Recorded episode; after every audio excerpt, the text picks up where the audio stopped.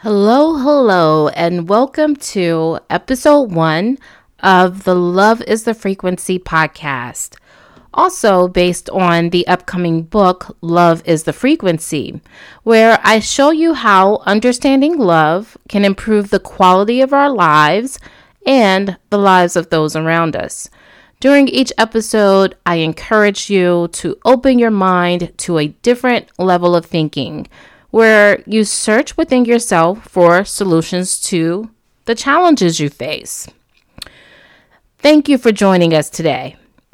What we plan to do in this podcast is to cover three things that will help you on your journey of allowing love to transform your life and the lives of those around you.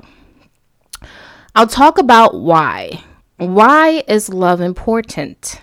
Why am I writing this book? Why am I doing this podcast? And why learning more about love can help you on your journey. Then I'll talk about how, how this podcast and how the book is going to help you. Lastly, I'll talk about the what as we explore some definitions of love and the specific definition of love that I'll be using for the podcast and the book. So let's dig right in. Why? Why love? Well, you may have even heard people sometimes say that love is so powerful that we may never experience true love in this lifetime. Well, that's quite an interesting statement. Um, I think it represents some truth, but not all truths about love. If there is a force or a higher love more powerful than love, then we need to define it as such. However, love, as we as humans understand it, should be clearly defined, even if there are multiple meanings. So basically, I'm just saying that if love, if we can never experience love as humans, then we need to have a definition, a different definition of love. And that definition for what it is that we can never experience needs to be defined as a higher love or something other than love. So I believe that the love we need to thrive will end up being primarily the love we give ourselves or vice versa, especially when our environment is not giving us what we feel we need. Everyone is not going to grow up in a loving household. The truth is that many of us as humans grow up with challenges. Uh, some of us don't grow up in loving families, not because it's not intentional, but maybe because our parents or our siblings did not know how to adequately show us love. And everyone will not grow up in a loving family that allows you to thrive emotionally. And not receiving the nurturing love we need is not an excuse for not thriving. We still need to be able to adapt and to become mature adults. It's up to us to find that love within ourselves. Yes, we all need love, uh, however, the love we need may not be universally understood as the solution to our problems. I do believe that once we realize we want and need love, we should begin to explore love within ourselves. So this is that's kind of the why. Again, I'm not necessarily as I've mentioned before, I'm not speaking about romantic love. I'm speaking about a longing that most humans have to be cared for and to care for others to be loved and to love others. And the desire that I believe we are all born with is to love ourselves and to love others. It's definitely an ongoing process, but the love we need can be found within ourselves first. The love we need has far more to do with our personal and inter and inner development than with than it does with receiving love outside ourselves. So, once we do the internal work and understand the depths of love, we can then elevate our views and show love in our actions and show love towards ourselves and others. The love I discuss in this podcast and in the book will allow you to understand yourself better, be true to yourself and the core of who you are without being selfish. It'll also allow you to embrace the differences and similarities you share with others while appreciating and acknowledging your own uniqueness. You will live a rich and fulfilling life, embracing the perfection of being imperfect you will have a more sincere and rewarding relationship with yourself and relationships with others will be more sincere and more rewarding. And you'll understand your, yourself better so you can better communicate your intentions. So let's dig into the definition of love. Okay, here we go. So, what is love? Well, the Merriam Webster Dictionary has many definitions of love. And although all the definitions are important and represent various aspects of love, for purpose of this podcast, I believe the 4A definition uh, is is more uh, more relevant to what we're speaking about. And the definition that the Merriam Webster's dictionary has is love is an unselfish, loyal, and benevolent concern for the good of another, such as the fatherly concern of God for humankind, brotherly concern for others, a person's adoration of God, and um, the definition the definition of benevolent uh, we can say is uh, compassion, kind, and warm hearted. So, in in that regard, and there are three aspects to to the Merriam-Webster's definition of love that is more applicable to to the podcast and to the book. It's the fatherly concern of God for humankind, brotherly concern for others, and a person's adoration of God. Now, the ancient Greeks also believed that there were eight types of love.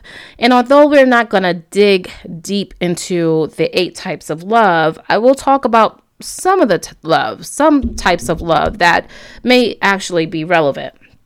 So there's a eros, that's passionate love. Um, there's a playful love. There is self love, which is definitely relevant to what we're talking about here. There's obsessive love. There is committed love family love, friendship love, and compassionate love, which is also known as agape. Agape is, which is the passionate, the compassionate love, not passionate, compassionate love, is a selfless, unconditional love for the entire world, neighbors, strangers, everybody.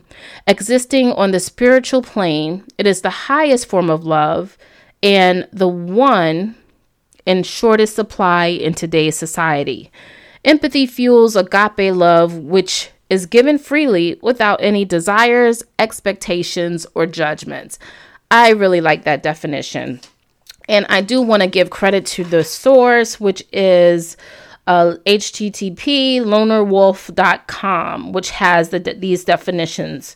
Now, the self love that the ancient Greeks uh, have also discussed is loving yourself is the bedrock for loving other people. Having pride in your work, taking care of yourself, and maintaining a loving inner dialogue are all parts of it's called Falasha, and I may not be pronouncing it correctly, but this is considered the self love. Now, self loathing people have little love to give. After all, you can't love your neighbor as yourself unless you love yourself first. And beware of the negative form of this self love. We're not talking about narcissism. An ancient Greek idea that we know all too well today, narcissism is defined by self obsession, vanity, and a narrow focus on one's personal gain. That's not what we're talking about here. Here, we are talking about a different type of self love where you're able to love yourself. And because you love yourself, you can openly love others. Now, As I mentioned, uh, there are many philosophers who, who openly don't believe humans can or will experience love in its truest form. They believe that love is something that we strive for, but because of our limitations and judgments, we can never obtain this ultimate feeling for ourselves or others. And I disagree with that. I believe that we can obtain love. I believe it's it's an ongoing it's an ongoing challenge that we have to work towards, just like losing weight or getting in shape or getting healthy. So, if it's true that what people think that humans or some philosophers think so to speak uh, that humans can never experience the highest form of love that exists then we must be able to define the highest version of love that we can experience and we must be able to do this in a way that all humans understand so, therefore, I choose to use a revisited definition of love. My de- definition of love and the definition I'm using for the podcast, and I'll continue to, to speak about it. And for the book, it is to desire the maximum level of happiness, well being, and success for yourself and another person or being, regardless of their behavior, attitude, beliefs, actions, appearance, or other external factors. I'm going to say that again. The definition of love that I believe is accurate, and which this book and podcast is based on, is to desire the maximum level of happiness, well being, and success for yourself and another person or being, regardless of their behavior, attitude, beliefs, actions, appearance, or other external factors, external or internal factors. So you are loving yourself or another or and others regardless of any external or internal factors, regardless of if they show you love in return, regardless of their behavior, attitudes, beliefs, actions, appearance, or other external or internal factors. Now, to show love is the ability to demonstrate your desire for the maximum level of happiness, well being, and success for yourself and another person or being, regardless of their behavior, attitude, etc. When a person's a person or being's behavior is not favorable or to your liking, you are still able to show that person love you're still able to show yourself love, even if you may sometimes behave in ways that you don't necessarily agree with, or you want to change a certain behavior, you're still able to love yourself. For your loved ones, your children, your family, your friends, you love them. Even your neighbors, people that you don't know, regardless of their behavior towards you, you still love them. You have a level of love. You still want the best for them. And that's my definition. You want the best for them, you want the best for yourself.